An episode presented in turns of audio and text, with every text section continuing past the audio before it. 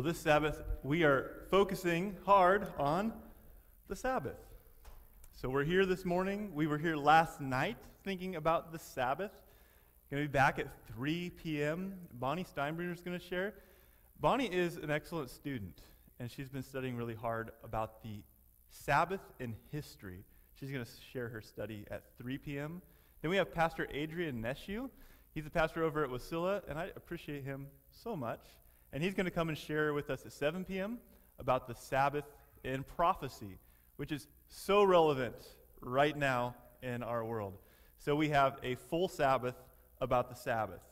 And then we're not going to stop there. So before I share the message, I want to just cast a vision for what the next five weeks could be in our church family. We're going to be focused on the Sabbath hard today, but then in the service for five weeks after today, we're going to be going through a journey called Sabbath Worth Keeping. And I'm using the word journey because I don't want to just call it a sermon series. A journey is something that moves you from where you are to another place. And that's what I hope. I hope that God moves among us in our Sabbath experience, which is key to our spiritual life, that He would actually take us from where we are, which I hope is a good place, and He'd take us to another place that He's prepared for us that's closer to Him and more fulfilling. I hope the next five weeks we could look back on and we could see that this, this time in the history of our church forever shifted the way we experience Sabbath. It may be different for each one of us, but that's a pretty high goal. But I hope that we can bring our spiritual selves and spiritual attention to this in a way that we let God do a work that we will look back on and say, that, that was a change right there. I, I don't approach this the same anymore. Sabbath is a beautiful gift. So that's what we're going to be doing for five weeks. A couple ways I'd like you to make this more than a sermon series. You guys recognize our Tell Me More wall out there? So that has been hijacked by Sabbath worth keeping. We want to use that Tell Me More wall for you to tell us more about the Sabbath. So you'll see right on the center a, a picture that I put up on that wall, and it says, Share your memories, share your resources. Maybe you've read a book about the Sabbath. Maybe you know of a YouTube channel about the Sabbath. Maybe you heard a report on the news about the Sabbath. Share your resources, share your ideas, things you do as traditions and rituals, and just cover with sticky notes all over that wall Sabbath ideas and thoughts so that someone else might come up to that board and realize, oh, wow, that is a great idea.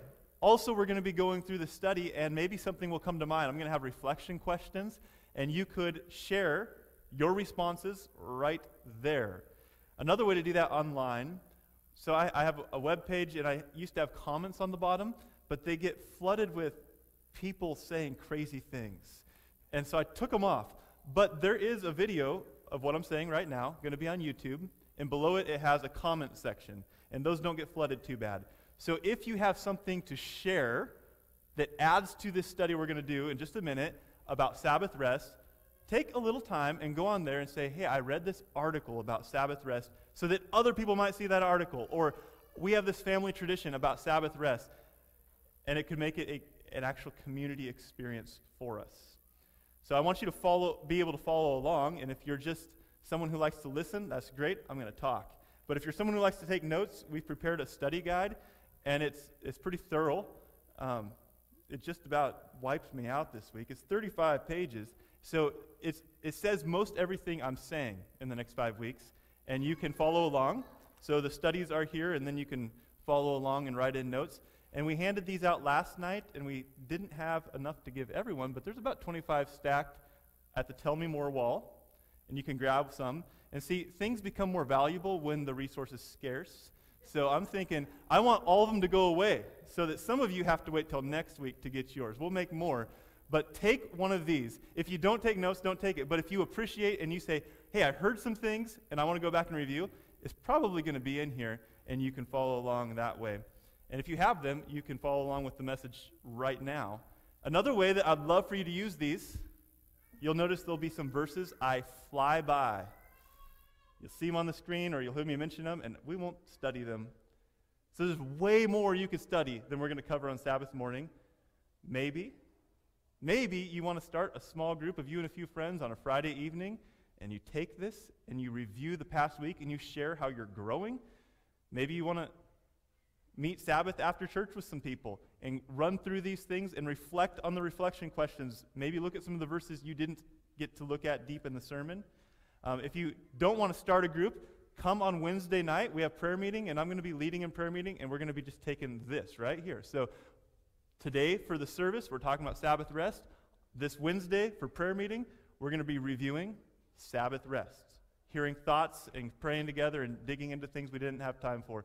I would love for this to be more than a sermon series. I'd love for it to be a community spiritual growth experience. What do you say? And we're going to start with a Sabbath practice that's probably the most obvious, and that is rest. Start with rest. Let's pray. Father in heaven, I don't know the personal life of everyone here, but I know they need rest. And I guess they're probably weary. And I pray that you would speak to us. We sang a song about ancient words, and I pray that they would impart to us today, that there would be a spiritual interaction here where heaven actually speaks to our hearts, and that you'd open our eyes to see the rest you've given, specifically in the Sabbath. In Jesus' name, amen. So I'm going to teach you some bad words. I learned three of them recently. Three bad words. You probably don't know them, but they're bad words. And they're on the screen right there. There's some bad words. So here's what they are in English. Uh, so the top one is Japanese, and it is karu- karoshi. I don't know if I'm saying them right, but the top one's Japanese. The, the next one down is Chinese, and it's gulasi. And the bottom one, see, these other ones, I know that they're true because I found them on the internet. But, uh, you know, so I typed it in and I said Japanese writing, and it came up. The one in South Korean, it never came up in the South Korean letters, so I just found an online South Korean keyboard and typed it in. So if you speak South Korean or Korean, you could correct me on this one. But it is guarosa. The reason they're bad words is, is because of what they mean. So all of these words are recent additions to their language's vocabulary, recently making it in, in, the, in the past few decades in their dictionary, and they all mean death by overwork. Those are bad words. So, so just think of the societal condition that required us to come up with these words. We didn't need these words in centuries past, but now we actually have a reality that we didn't have a word for. And we have to put a word to it because there are people working themselves until they just suddenly, mid work, drop dead or have a heart attack or stop functioning because their brain won't keep going. And I've read, as I've read about these words, I've read story after story of these things happening. What does it say about our society when we have to have words like this? They're bad words. And what it tells us is that there is a God of wisdom who saw that at the creation of humanity, and he never wanted us to have to use a word like that. And he gave us this gift of rest. I'm guilty of overwork. I push myself too hard. And we're in a society that is now at a place, these words do not refer to forced labor. It's not like a slave was forced with a whip to work so hard. These are people choosing a lifestyle that lacks rest to the point where their body stops functioning. That's physical. And then there's the spiritual. And the danger with the spiritual is we actually don't drop over dead. Something dies inside and we can't detect it with vital signs. And so we could actually keep on going in the physical body, having exhausted ourselves spiritually for years. So we have a condition We are workaholics. And here's the thing about work you could actually be lazy and still never rest. Work just doesn't, doesn't just mean that you made a lot of money or you got a lot done. It is this inability for us to shut down and actually enter in to rest. Sabbath does these, both these things. We're going to focus on, um, we're going to focus on what we rest from on the Sabbath and what we rest in. So this picture is, is a confession picture of mine. Um, yeah, I came into this Sabbath like a runner comes into home plate and slides and barely makes it safe because I've been working on this, this content for the Sabbath journey, and those notes are a fraction of the papers I've been scribbling on for months as I've been opening my Bible and asking God to show me what He has to say about the Sabbath. And I have literally buried myself in notes and realizing that I can even be guilty of overwork on the Sabbath by preparing content about not working on the Sabbath. it's possible. No matter what your work is, we can bury ourselves in this stuff and make rest such a scarce and needed thing. So we're going to think very simply about two things. What do we rest from on the Sabbath? And what do we rest in? And they're both important resting from and resting in. Well, the first one's pretty easy. When you go through Scripture, the, the major category of what you rest in is work. Right? Six days, you can work.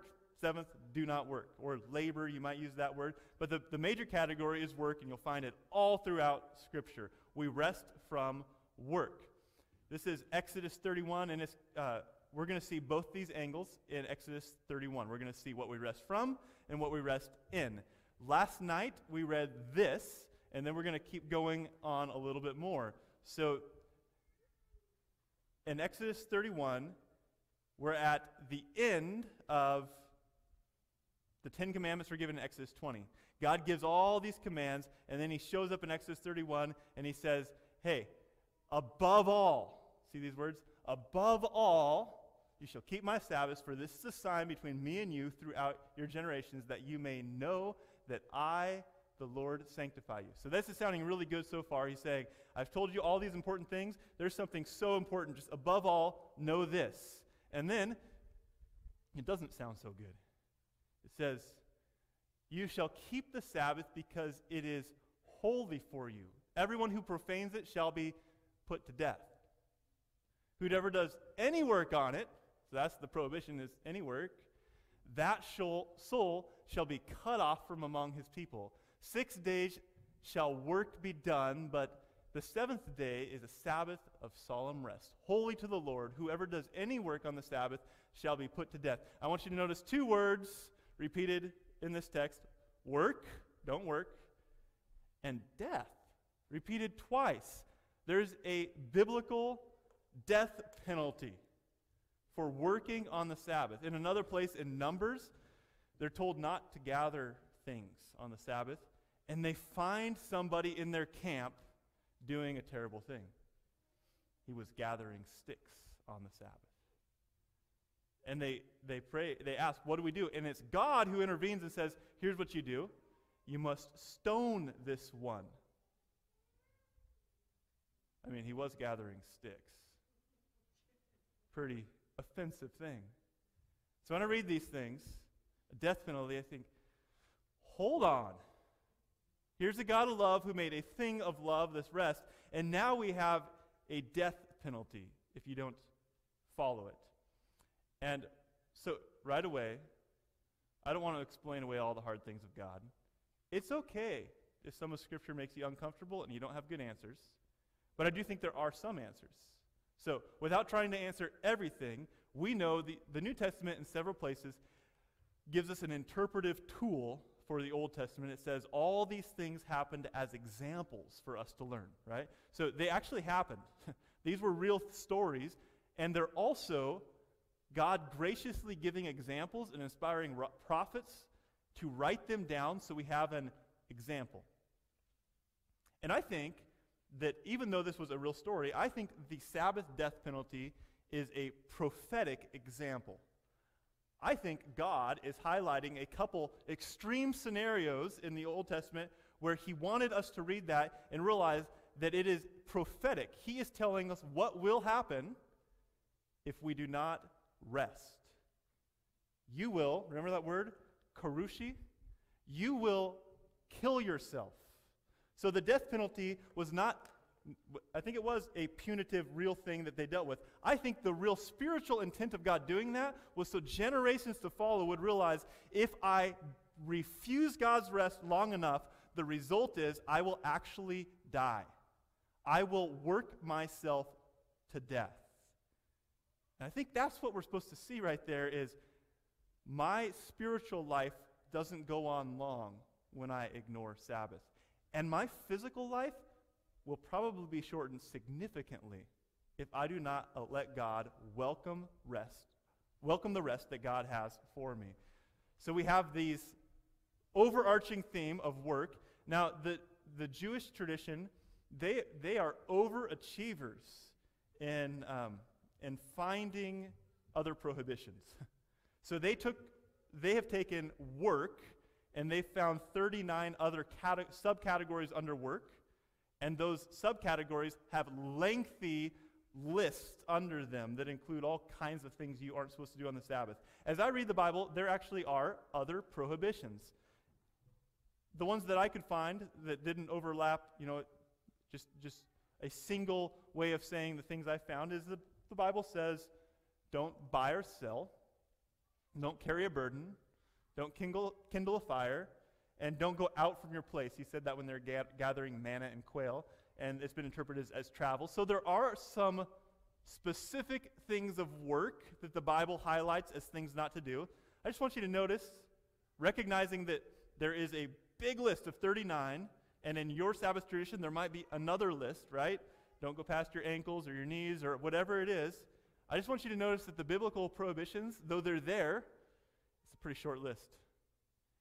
The other thing we notice from the prohibitions is it doesn't give me anything to dogmatically uh, decide who's right and wrong and exactly how I should do it. They are reminders that this prohibition of work should be applied to life. It is broad and actually matters in your practical life. That's why it says, you know, don't gather wood. It's because this call to rest actually should be played out in our Sabbath practice. Here's what I gain from these prohibitions I don't want to go and make a list because I'm going to make the wrong list.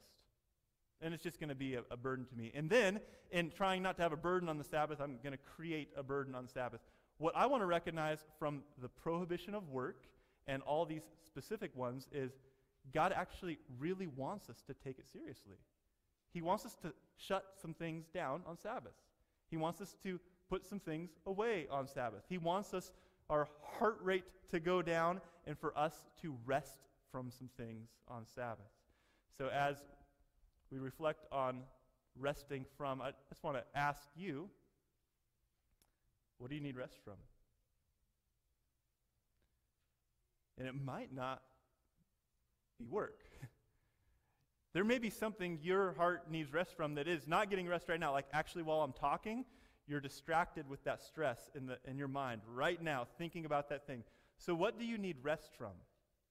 Well, I think the Sabbath experience God wants to give you is to give you rest from that thing right now. And then, why do you think God wants us to rest? Well, he, it could be because He's trying to cut our hours or steal our fun. But do you remember, you remember being in third grade? You remember doing math? Did you love it? When your teacher said it's time to go to recess, was that punishment? I think the heart of God in giving the Sabbath it is not about restricting us from the things we want to do. He's giving us recess. He's saying life is hard and you've been burdened with all these things. The heart of God in rest is to let us stop from some of those hard things so we can find life in Him. I want to also notice that the things He's calling us to rest from are good things. You know that work is good? Actually, God gave six days to do it.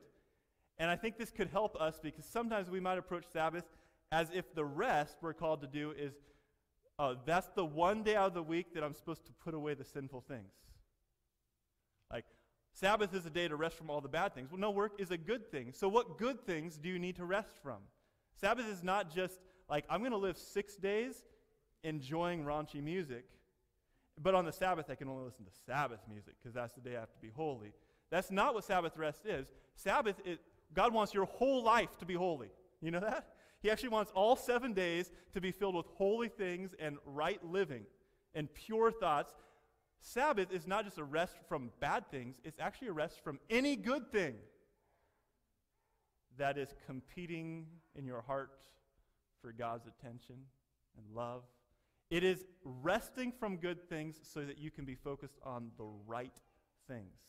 So, that's first half of the message. What do you need to rest from? I invite you to take that question really seriously. There are things killing you. And you need to set some boundaries and say, at least these 24 hours, I'm not doing that. I'm just going to put those things down because I want to live a healthy life. There's something you need rest from today, and you need to do it. You need to take that thing to God and say, I can't bear this burden today. I need rest from that thing. And then we come to the more exciting part. What do we rest in?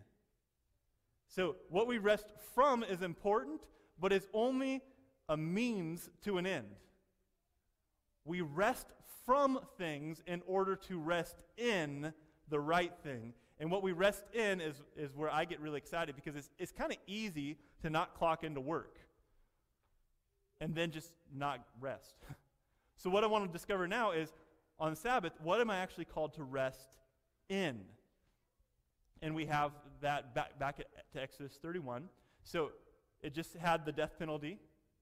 And then, we, as we go on to the next two verses, so that was verse 15 we ended on. So, verse 16 and 17 say this Therefore, the people of Israel shall keep the Sabbath, observing the Sabbath throughout their generations as a covenant forever. It is a sign forever between me and the people of Israel that in six days the Lord made the heaven, it made heaven and earth, and on the seventh day he rested and was refreshed. I just paused when I read that verse the first time because to that point in the Bible, as you read through, you've actually already read that God rested. You saw it in Genesis 2. Um, you, have seen it a few times in Exodus, but this is a first. That word right there. That's the first time I read that one, and it's the only time you do read that one about God. God rested on the seventh day and was refreshed. So he rested from his work. That was the first half of the message. What do we rest in? Or from? But now what do we rest in? Well, God actually found something that refreshed him. And it's not like God has a problem being fresh, He doesn't get weary. But something about the Sabbath refreshed him. So, I've been sharing words. I get, gave you three bad words. I'm going to share with you two good words. And they look like this. So, that word refreshed, here's the two good words. Makes about as much sense as the three bad words, right? This is the word used for refreshed. It's the verb nafesh. Nafash. And this is the noun nephesh. So this is the word used in Exodus 31, 17, and God rested and was refreshed. It's used four times in Scripture. That's not very many. Two times it's used to talk about people being refreshed on the Sabbath. One was God being refreshed, one was the guests, the, the alien or stranger within your gates. We should keep the Sabbath in a way that actually refreshes people around us. The other time is used um, when there's some, some battle and travel and the people rested, so they actually physically were refreshed. And the fourth time doesn't use the word refresh. It's the same word, but it's not translated refreshed. So I want to see if you can spot it. So this is the word nafash. Three times in Scripture it's translated refresh. And the fourth time it says this, and this is, um, don't have it on the screen, but Joshua 11, I'm going to read verse 12 and 14. So listen for the word in this refreshing text, and you'll scratch your head. It says, In the cities of those kings and all the kings, Joshua captured and struck them with the edge of a sword, devoting them to destruction, just as Moses, the servant of God, had commanded. But none of the cities that stood on the mounds of Israel burned, except Hazor alone, that Joshua burned. And all the so- spoil of these cities, and all the livestock, and the people of Israel took their plunder. But every person they struck with the edge of the sword, or the sword, until they destroyed them. And they did not leave anyone who breathed. Did you hear it? What? Where is refreshing in that verse right there? So it was actually the very last word. It was translated breathed. So the, the word, the verb, refresh, can also mean to breathe. Following me? The word nefesh can also mean to breathe. I want you to try it. Take a deep breath and let it out. Do it again. Do it again.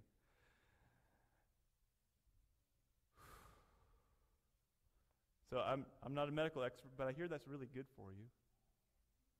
So when it says that God rested from his work and was refreshed, he was refreshed in the way that a deep breath refreshes you. Now we're going to think about breath for a minute. Breathing is to your body what Sabbath is to your soul. There's a rhythm of inhaling and exhaling, and you actually have to have it. There is output and input, and if you stop either one of those, your body will fail. And Sabbath is that to your soul. And just think about God being refreshed as a deep breath. How did God create? Yeah, with a word. To project a word, he, God spoke and it was. To project a word requires a physical exhale. Try to talk inhaling, it just sounds weird. Right? So it required an exhale of God's breath. And then he came to man, and how did he create Adam? He took dust of the ground, and he exhaled. God created, for six days, God created with an exhale, output, production, and then the Sabbath was one big, deep inhale. God was taking a deep breath. And He created us for that pattern. He actually created us to have output. And then He created us to have input. So I said there's a second word, and that's the noun form of the same word. And that, surprisingly, is the word soul. Now, am I really confusing you with the Hebrew? So, refresh was to breathe. And the noun form of it is the word, a very common word in Scripture, for soul. In fact, it happens in Genesis 1 when it's talking about living creatures, they were living souls. It means soul, being, life, person, emotion, all these things that are like the core of what someone is, right? So, not again, not a medical expert, but I understand that that thing we need when we breathe in is oxygen, right? So you can inhale other things, but they'll kill you. so oxygen is actually the thing that you need for your body to have life, and it does something the miracle of life. You breathe that in, and it brings life to all the right places. It goes in your blood, and then it goes out to your fingers, and all these things. They need that thing, right? So when we inhale, this nefesh is the soul or life or the very being. We are breathing in. This is what I think the Bible's communicating. I think that when we breathe in, when we take a deep spiritual breath, we're actually breathing in life. Like the very thing that makes me a living soul that breath of life God put in me, I think God intended the Sabbath to be a deep breath of life. And then my spiritual self, just like my fingers need the blood and my oxygen, my spiritual self says, Oh, I needed that thing. So imagine what happens if you spiritually hold your breath. Like if you just go week to week or day to day and you don't inhale. Like there's a word for not breathing suffocation. And that, that's a terribly scary physical experience.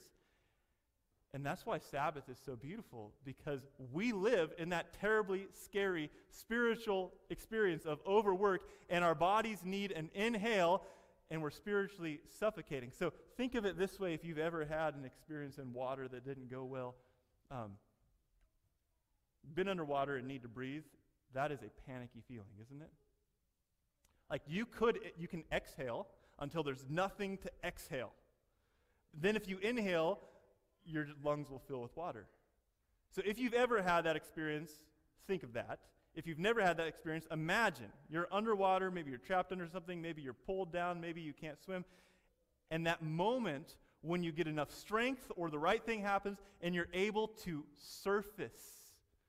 And what happens? I mean, you just gasp, right? When you surface, you're just, oh, I need this thing so bad.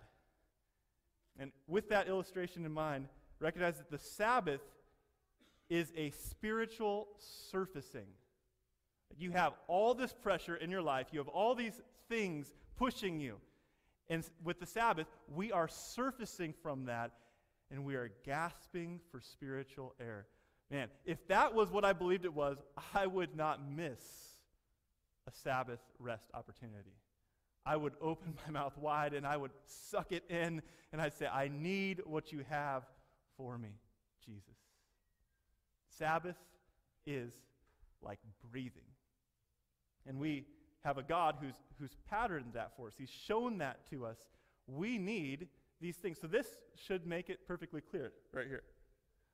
Um, there's bad things and good things, and that's the message for today. So on one side we have we have death by overwork. And on the other side we have life by resting in God. Man, God knew what He's doing when He created us for patterns of output and input. He wants us to give out, but He wants us to receive.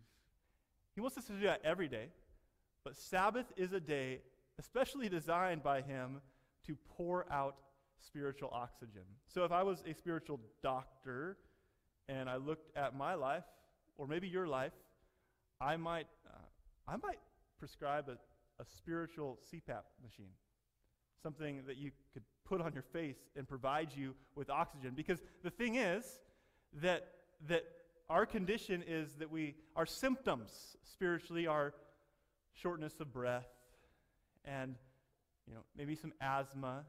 And we come to Sabbath like we have sleep apnea.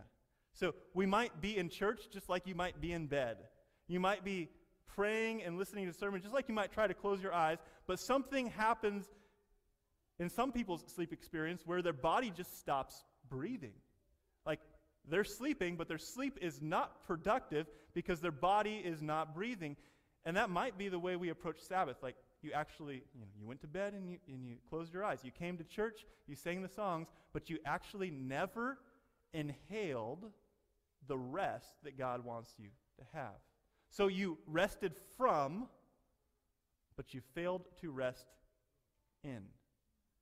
And Sabbath is both. Sabbath is both those things.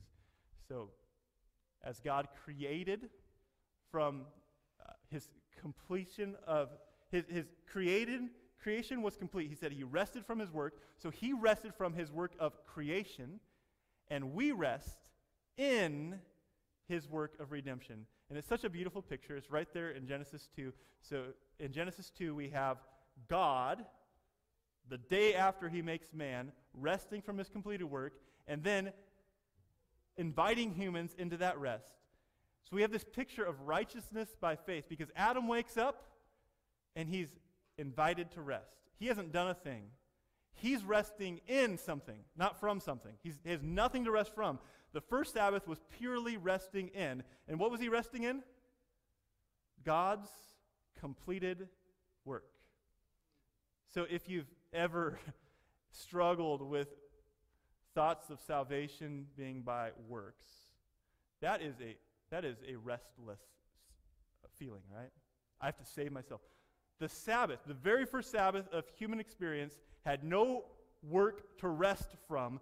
It was purely an invitation for humans to rest in the completed work of God. And that's what salvation is. Salvation is an invitation for you to rest, not in the work that you did so well, but in the completed work of God for redemption. Every Sabbath should be a message of the gospel lived out in our calendar. Our calendar, because we come to this day and we say, I am resting for my salvation and my spiritual sanity. What I'm resting right now in is the fact that it is done. He has completed the work. My salvation was completed on the cross of Jesus Christ. I'm going to rest in the completed work of Christ. You know how powerful that rest is? That's a rest. I mean, you could be being physically tortured for your faith, and nothing can take the cross away. You can rest in the completed work of Christ in the worst of physical, emotional situations on this earth. There's nothing the, the enemy can do to keep us from resting in something that's already complete. That's what the Sabbath is. Don't just rest. I mean, I hope that you rest from your work.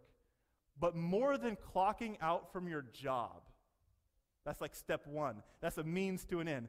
Come to Sabbath as an opportunity to rest in the completed work of Christ. Let it be a spiritual inhale of the gospel. And we find this in Hebrews 4. It talks about a rest. It says there remains a Sabbath rest. And you read through, I think it's four or five times, you read through verse 1 through 10, every time it says whose rest it is. It says his rest. Interesting, we rest from our work to enter his rest, which means it's another level. So if it was my rest, it might depend on how well I could clean the house on Friday and how good we could prepare some food and how early we could get to church. That would be my rest, like everything I can do to rest. We don't just rest in our rest, we rest in His rest. A supernatural rest. So, what aspects? I want us to reflect on this. What aspects of God do you most need to rest in? Because God is a God of so many good things. Maybe it is a God of peace you need to rest in, or a God of wisdom you need to rest in. So this is rhetorical for now, because we don't have time to answer here. But really, think about it. What aspects of God today do you just need to rest in? And what realities make it a struggle for you to rest in God? And then, what aspect, um, and then finally, how has our study of rest helped you to see that the Sabbath is for you? So, a theme verse of our next five weeks is, is, is on the graphic. It says, The Sabbath was made for man, not man for the Sabbath. You know who said that? So, Jesus said that, and it's an incredibly smart thing to say. So, he's telling us in two short phrases a beautiful thing about the Sabbath that is actually made for uh, you. The Sabbath was made for you. And one of the reasons is to give you the rest you need so you don't die. so you don't work yourself to death. So, how have you seen in our study and in your study of rest that God actually made the Sabbath for you and you actually desperately need it right now? because we've pushed ourselves way too hard. So, that is our reflection. Now, I'm going to push you one step further. And this is, we're going to end each message with just a challenge of rhythms and rituals. You know, God can give us holy rhythms and rituals in our lives. So I want you to think about what you could do in your home and in your life and your weekly routine to make resting in the Sabbath a spiritual reality. So, what weekly rhythms or rituals could you practice to help you rest from your work? And what weekly rhythms or rituals could you practice to help you rest in your God? Oh, He is so good. We're going to close. I just want to share uh, an illustration that I, I heard. I've been reading a story, listening to a story about sharing Christ in hard places. So the man in the story interviewed people who were living under very oppressive communist rule, and he wanted to know how they live in these situations. Heard incredible stories. And one time he re- was, received a challenge that was a rebuke that ran in his ears. He was going home to Kentucky where he was free to worship and do anything he wanted spiritually. And the man says to him, after hearing all these stories of imprisonment and pain and loss and death, he says to the man, he says, Don't you ever give up in your freedom what we refused to give up in our persecution. Now, we talk about keeping the Sabbath under persecution. Like, we like to talk about that. Will I be faithful to keep the Sabbath under persecution? Well, what a shame if while I'm preparing to be faithful to keep the Sabbath under persecution, I give it up in my weekly routine when I have spiritual freedom. Like, I do not, I refuse to inhale spiritual life on Sabbath when I was perfectly free to do it in a corporate way, any way I wanted. Don't give up in your freedom what others refuse to give up in their persecution. And right now, we have freedom to worship on the Sabbath. Let's make the most of the beautiful blessing God has for us to rest and help each other to rest and to dig in with no worries of people attacking or taking us away. We have a beautiful opportunity to rest in a crazy world that needs it. And Sabbath is center stage in offering us that spiritual rest. So we're going to close with a song and a benediction.